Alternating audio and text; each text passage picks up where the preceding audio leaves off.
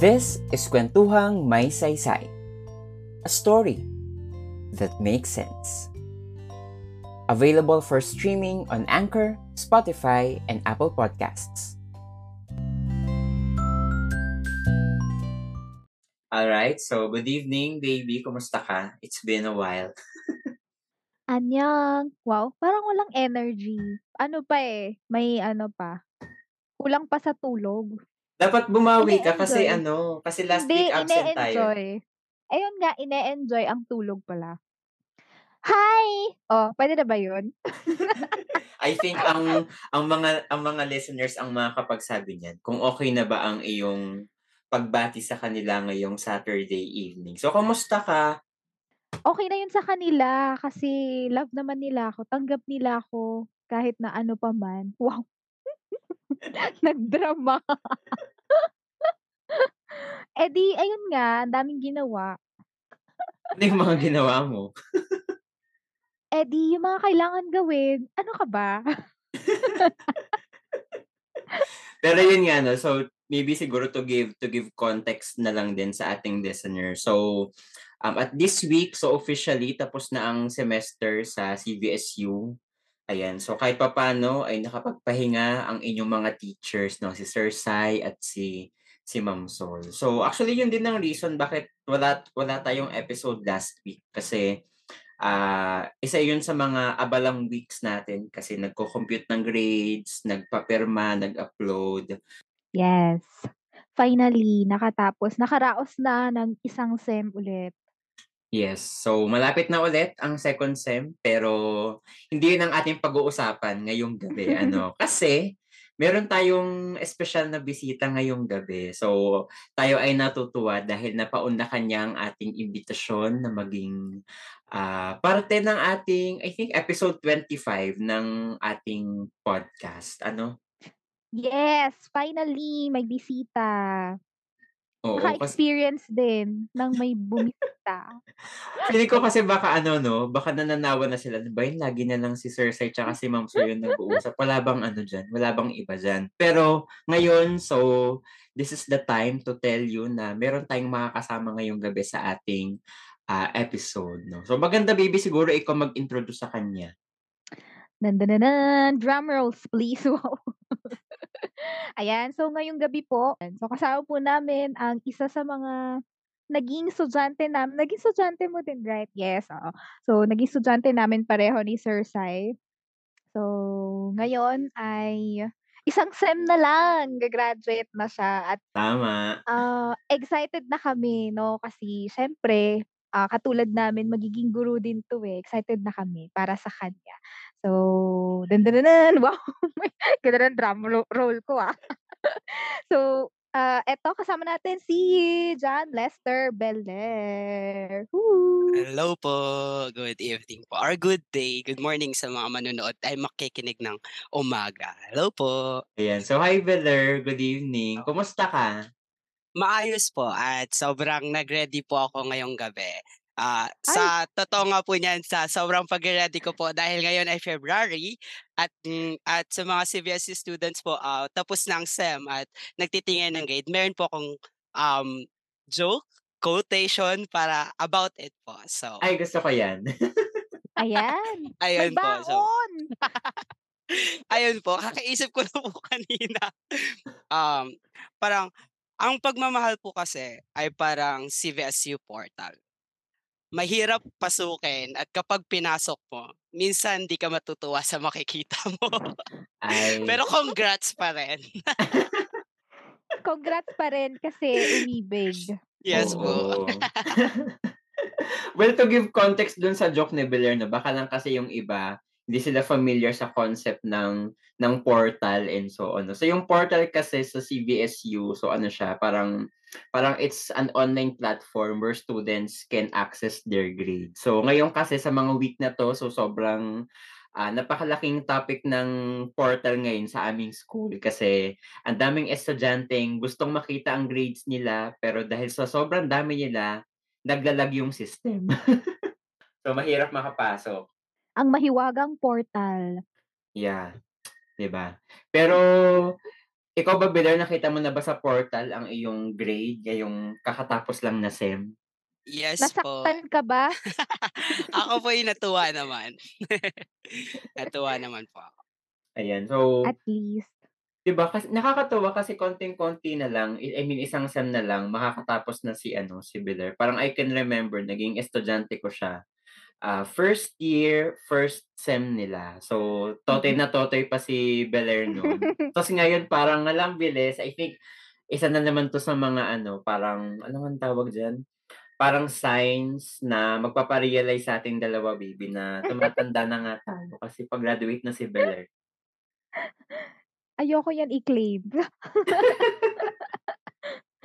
Pero ayun nga 'no, so sa ating mga listeners, so huwag kayong mag-alala, hindi about school ang ating, ah, pag-uusapan. So hindi about sa mga Yes. experiences ni Beler sa kanyang teaching internship or sa kanyang overall experience as half face-to-face and half online student sa ating Online. 'di ba, sa ating campus. So, what we will talk about tonight is about generation gaps 'no. And actually the reason why, uh, we will discuss this topic is kasi 'di ba alam naman natin ngayon sa ating, um, current society napapansin talaga yung, ah, differences between, ah, people who comes from different generations. So alam naman natin yan may mga millennials, may mga. Gen Z, and so on. So ikaw ba, baby, saang generation ka nanggaling? Actually, yun yung itatanong ko, sabi ko let's establish kung saan ba tayo generation nabibilang. Mhm. But me, I belong to the millennials. Ikaw ba? Millennial ka din, eh. Alam ko nga millennial din ako kasi alam ko Oh. parang yung bracket nun hanggang ano, eh, hala ayoko sabihin pero malalaman na nila yung edad ko. Pero Oo, yun. millennial tayo, hindi Yeah. millennial tayong dalawa. Yeah, tama millennial tayo. But I think si Beler hindi siya part ng ating ng ating generation. Ah, upon checking it po kanina, chineck ko rin po, kasi merong mga site po na sinasabi na ang 2000 daw po ay part po ng millennial, pero I claim myself po as part ng Generation Z.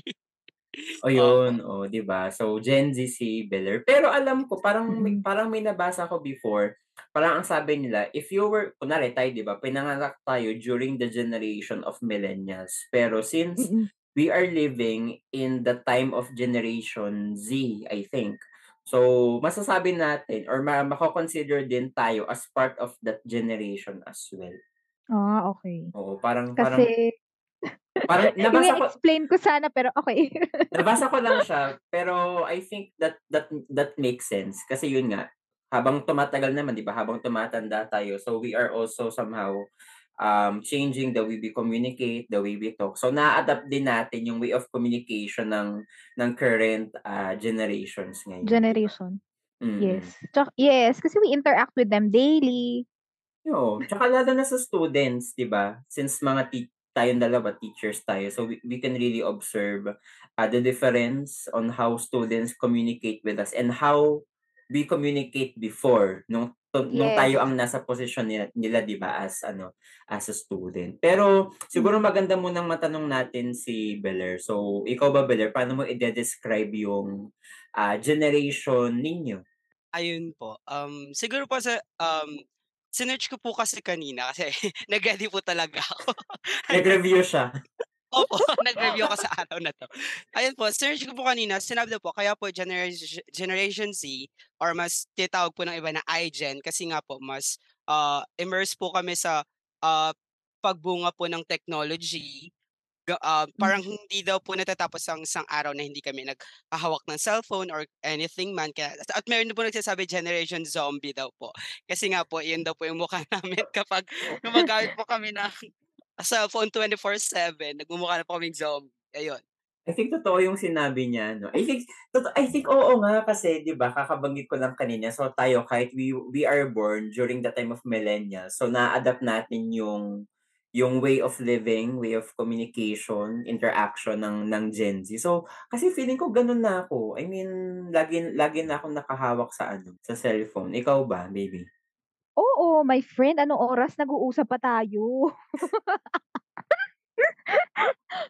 'Di ba? So, yes, feeling ko mga tunay na alipin ng mga devices at mga zombie ngang tunay yung mga Netflix natin, mga Yeah. drama, series, animes, and everything. Mm.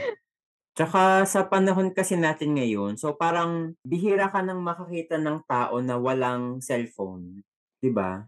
Yeah, parang parang kasama siya, parang nagiging ano na din siya, need or parang Mm. yeah, sa sort of na parang kasi it's a way to contact you, eh, or to reach you lalo na if there is an emergency. Mm. Feeling ko yun naman din ang usual purpose ng parents. Bakit at an early age may mga devices na ang mga bata. 'Pag aalis sila or something, oh, para matawagan mo si mommy or si daddy, i-text mo ko 'pag may kailangan ka or kailangan mo na sunduin kita kung nasaan ka man, 'di ba? So, yun. Mm. Yes, parang kahit kahit sino, kahit bata, kahit matanda, merong cellphone sa panahon natin ngayon. Oo, kasi parang ako kung kung mababalikan ko yung time ko as as a young kid, I mean, Mm. ako yung part ng generation na nakikiusap pa ako sa nanay ko na pahiramin niya ako ng cellphone niya.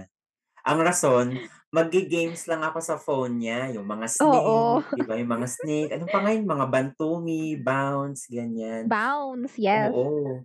Tapos ano pa yun, matinding pakiusapan pa yun para lang mapahiram ka ng cellphone. Pero kasi ngayon sa generation nga natin, eto napansin nakita ko kasi siya sa pamangkin ko, sa anak ng kuya ko. At the age of 1 marunong siya mag-cellphone. I mean, ina-expose na siya sa cellphone as a form of distraction kapag nagta-tantrums siya. Kaya ngayon, Mm.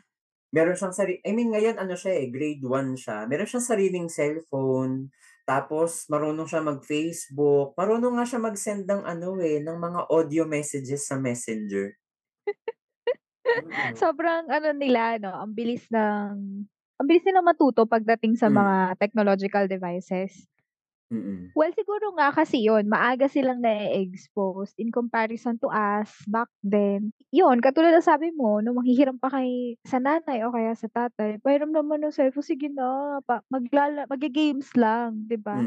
Hindi siya madalas nasa harap natin kaya it it took time bago natin matutunan paano gamitin. Unlike them, na at a very young age, ang gagaling nilang gumamit ng iba't ibang technological devices. Yeah, Yes po, oo. I have to agree opo, I have to agree with that po at yun po yung isa sa reason po bakit magandang pag-usapan din po yung, ah, generation gap po. Kasi ayun nga po, um, ako po I remember before na nagka-cellphone ako, first year na po, first year, second sem po. Regalo pa po College? yun sa yes po, Ah, college. ngayon Regalo pa po okey. sa'kin yun. Regalo pa po sa'kin yun. Tapos, um, although, ah, aware naman po ako sa mga basics po ng pagse-cellphone, pero I have this ano po kasi, um, student po sa tinututuran ko, siya po ay grade 2 pa lang po. Mm. Binigyan po siya ng cellphone, sobrang parang grade 1 pa lang po siya. At dun pa dun ko lang po naisip na nung sa age niya na 7 or 8 po siguro ngayon, ang galing niya na po mag-cellphone at ang dami ko pong natututunan sa kanya. And yun nga po, ah, parang one good thing about generation gap po na nag-i nagkakaiba-iba po talaga lahat at marami ka po talagang matututunan sa iba't ibang generation po. Mhm, Ayun po. oo. Kasi yun nga, eh, ibang-iba yung kumbaga parang yung advancement kumbaga parang habang nagkakaroon tayo ng, ah, advancement when it comes to technology, so the way how people also adapt to it, so nagiging ano na din, nagiging advanced na din. But do you think yung ganong klase ng advancement also creates a division when it comes to for example, sabihin natin mga, ah, yung mga personal or physical interactions natin sa mga ano, sa mga tao? Ye yes po, nagkakaroon po talaga siya ng diversion din po. Um, katulad po nung sa ano, nung nag-internship po ako, napalibutan po ako ng yung yung workplace po kasi multi-generational talaga. Lalo na po dun sa school po, may mga students, may mga teacher at meron pong mga teacher po talaga na, ah, mga baby boomer pa po sila. And ayun, nagkakaroon po talaga ng diversion po kasi sa minsan po inutusan po ako na, "Puntahan mo si ma'am gan'to." Tapos may magsasabi na, "Chat mo na lang." Tas dun po ako na nalilito kung anong gagawin. Kaya need ko ba puntahan or need ko i-chat? Kasi may magsasabi po na, "Hindi maalam sa cellphone 'yan si ma'am, yun po'y matanda na." So ayun, dun po nagkakaroon po talaga ng kalituhan dun. Well, I agree dun sa sinabi ni ano, ni ni Beler. Kasi 'di ba sa atin din baby, 'di ba sa department natin, especially nung nagkaroon tayo ng transition sa sa Mm. online class. So marami sa atin ang hindi sa term nila, hindi sila techie, 'di ba? Mm, tama. Parang kumbaga parang kunwari gagamit ng Zoom, gagamit ng, ah, Google Meet. So kailangan pa ng assistance para lang mag-guide sila how how to use it para, you know, ma ma-fulfill yung job description to to teach the students during the ano, during the online setup, 'di ba? Yes. Pero yun din naman yung kagandahan niya na since na-experience ng mga older generation yung bagong technology, kung gugustuhin, natututunan din nila. Yun naman Yeah. yung maganda, 'di ba? Kasi meron tayong ma makikitang mga nagte-trend na mga, ah, let's say lola na nagti-TikTok, 'di ba? Yung mga things Mm. like that. So, kinakaaliwan siya ng mga tao kasi nga at that age nagti-TikTok pa, 'di ba? So, parang kumbaga hindi na yun yung technological device during their generation. But since it exists now, they get to adapt too, 'no? So, Mm. natututunan din siya. Yun yung maganda. Oo, kasi sa concept kasi natin ngayon ng mga technological devices, so yung mga masasabi nating mas matanda sa atin. So, siguro andun rin kasi yung concept na wala silang choice, kundi mag-adapt sa change na yun. Kasi kung mag-i-stick sila dun sa mga traditional practices nila like text, I think 'di na nga masyado uso ang mga text ngayon, 'di ba?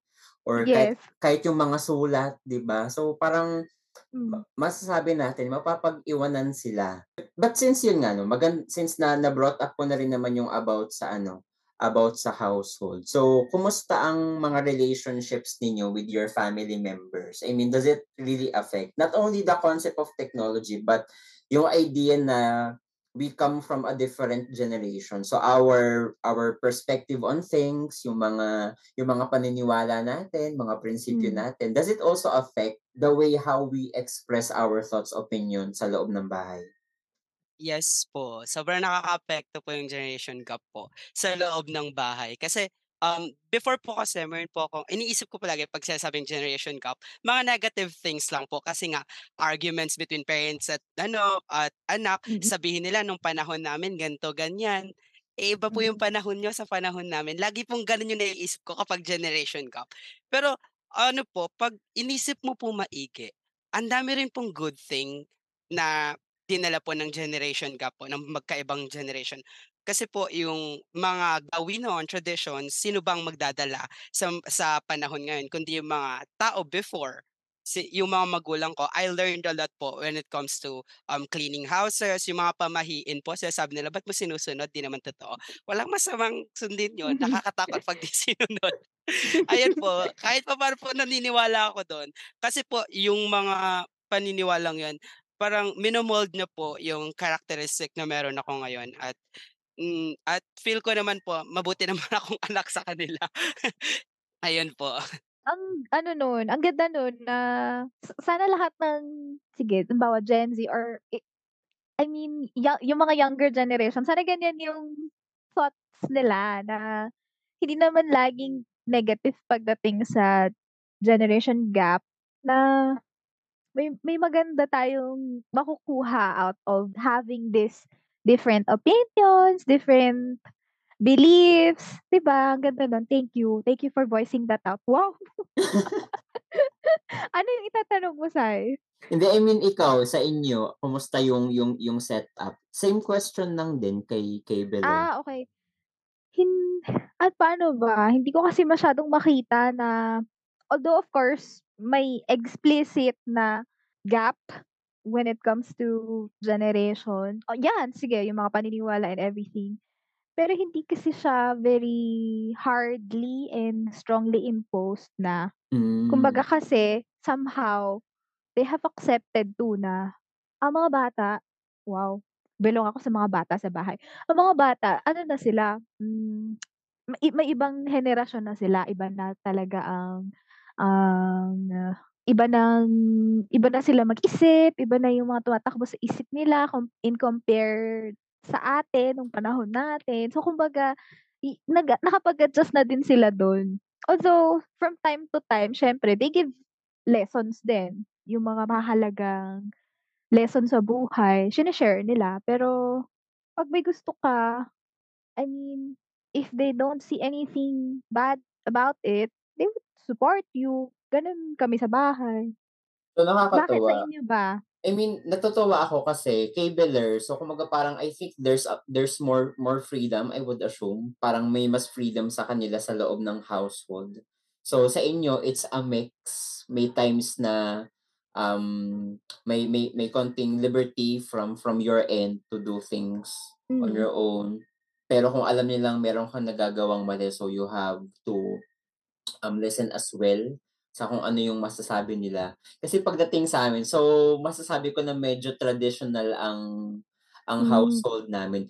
To think of a particular term, so I think parang more on patriarchal ang ang setup namin sa house.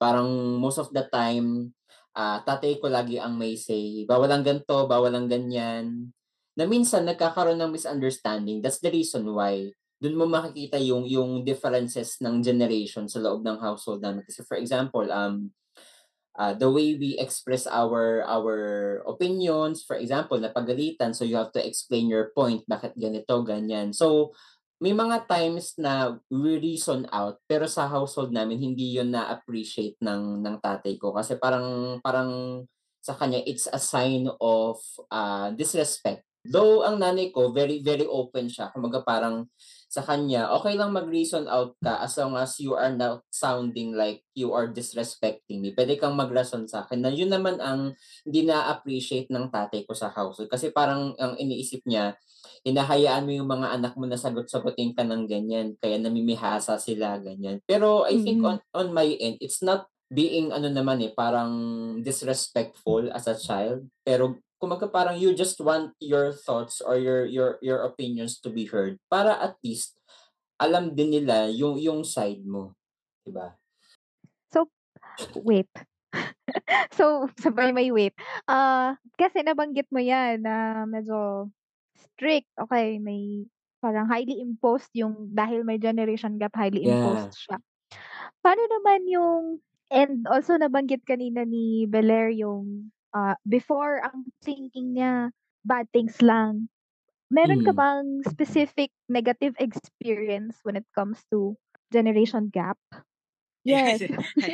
Ayun po, sa'kin po siguro ano, nung siguro po mga teen ko siyempre Mm. nag-ano po, peer pressure, gusto kong sumali sa ganito, alam mo yun, gusto mo pong magpa-belong sa kahit anong group, kasi yun po yung mga age na yun, eh, high school po ako.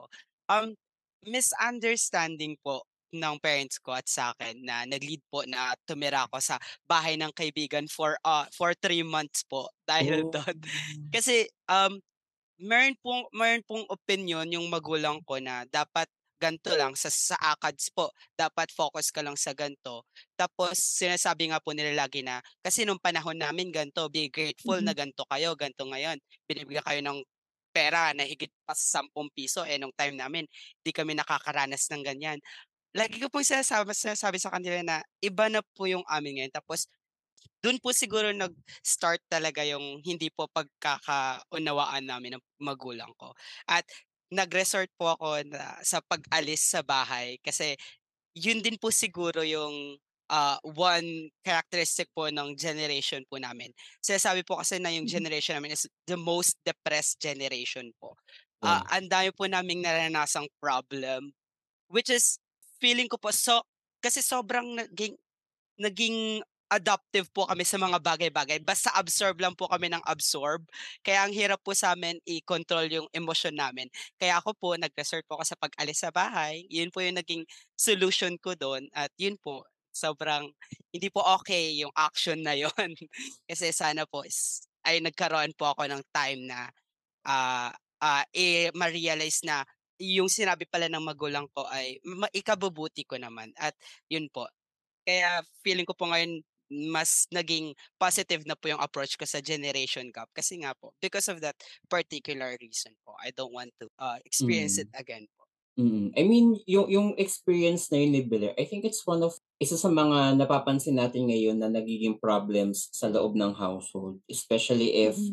if the parents are not open enough pagdating sa ganitong klase ng change or transition pagdating sa ibang ah, generation. Kasi I mean, yun nga, I think masasabi kong parehas kami ng experience ni Blair. So may mga certain times na may mga arguments between me and my my parents, especially my my father kasi siya, siya talaga yung mahirap ma mapaliwanagan ng mga gantong pagbabago 'di ba sa the way we communicate sa kanya, ganyan.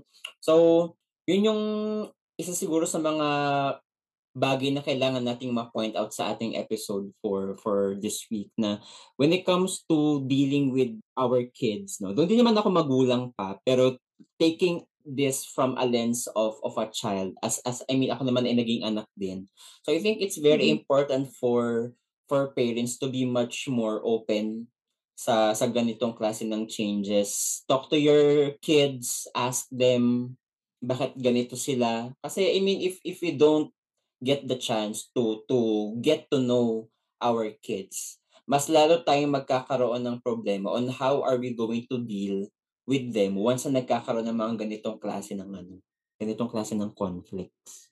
Siguro kasi nga they are under that thinking dun sa generation na meron sila katulad ng na-mention mo kanina, ah, hinahayaan mo na sagot-sagutin ka ka kaya mamimihasa. Siguro ganun kasi talaga yung thinking nila, eh, na kapag binigay mo lahat ng gusto niya, sinunod mo siya, mamimihasa siya. May ganong ba Mm. baka may ganong ano sila thinking na ang hirap din alisin sa kanila, Mm. 'di ba? Kasi parang kasi sa akin naman, parang ako naman as as a kid nung time na yun, I'm much more than willing to explain to my parents why I resorted to, for example, ganun yung nasabi ko or kung ano man. Mm. Pero if your parent kasi is not willing to listen, isang factor din kasi yun eh. Kahit sobrang, I mean, yung anak, very, ano naman siya, willing to, I mean, siya yung nagre-reach out, he, he or she is trying to make her parents understand. Pero kung Mm. yung magulang natin is very, kumaga parang sarado yung, yung pinto nila for that kind of change or explanation. So, walang mangyayari. So, I think they should meet halfway to understand. So, syempre ang bata naman, andun pa rin sa tayong mga Pilipino. So, andun yung practice natin na we should always impose or practice uh, respect our our Mm. parents, 'di ba? So, alam na hindi naman tayo lumalagpas sa sa ganong sa ganong limitation. So, I think hindi naman din intention ng mga bata or ng mga anak na for example, baka baka nakapagsalita sila ng something na na, na offensive, 'di ba? Yes. Yes po, totoo po 'yun. Kaya ayun po, um, dito po sa episode na 'to, um, feel ko po yung pinaka-main po siguro na, hmm, nag-stick po sa'kin ay yung, ah, yung kapag gusto mo po sigurong maging positive yung outlook pagdating sa mga generation gap, try to be more open po. Kasi kapag mas naging open ka, an magkakaroon ka ng way to understand things po, kung bakit gan'to sila mag-isip, bakit iba sila mag-isip sa'kin. At yun po, ang ganda po pag-usapan ng generation gap kasi nga po, ang daming negative and positive things na puwedeng dalhin nito. At yun nga po, sana mas maging open tayo for it. Ang ganda nun kasi tama yun, dapat maging open tayo kasi also right now we're in the era na we are promoting diversity, 'di ba? So, saan ba Yes. nanggagaling yung diversity na 'yan? Eh, di isa na diyan yung pagkakaroon natin ng di we're we're all coming from different generations and, um, ano lang siguro, bukod sa pagiging open, ang ganda na maituro or mapaalala natin to the older generation na ang ma pinakamahalaga or magandang maituro nila or maipasa nila to the younger generation ay yung mga transcending values. Just Yeah. like what you've mentioned, responsibility, yung paggalang, yun yung sana hindi mawala kahit na anong generation nandun siya, 'no? Hindi naman sa we would aim na mabago yung isang generation kasi generation na nila yun, we cannot change them. But instead maiwan natin sa kanila yung mga magagandang values that we've learned in our life at magamit nila in in their lives too, 'di ba? Hmm. Walang masamang mag-stick sa ating mga origins, sa ating sa mga values na na-instill sa atin, na-ingrain sa atin. Pero 'wag natin alisin yung chance or yung possibility for for kumbaga parang adapting something new. 'Di ba? Yes. So ayun, nakakatuwang pag-usapan yung topic, pero I think kailangan na nating mag-end ng ating episode. So ayan, thank you so much Beler sa iyong pag-join sa ating, ah, episode. So I hope you enjoyed talking with us sa gabing ito, ika'y inabala namin. Sobrang Thank you thank so you much. Yes po, sobrang thank you po, sobrang grateful po ako na imbitahan niyo ako, ah, at yun po, ang dami ko po natutunan.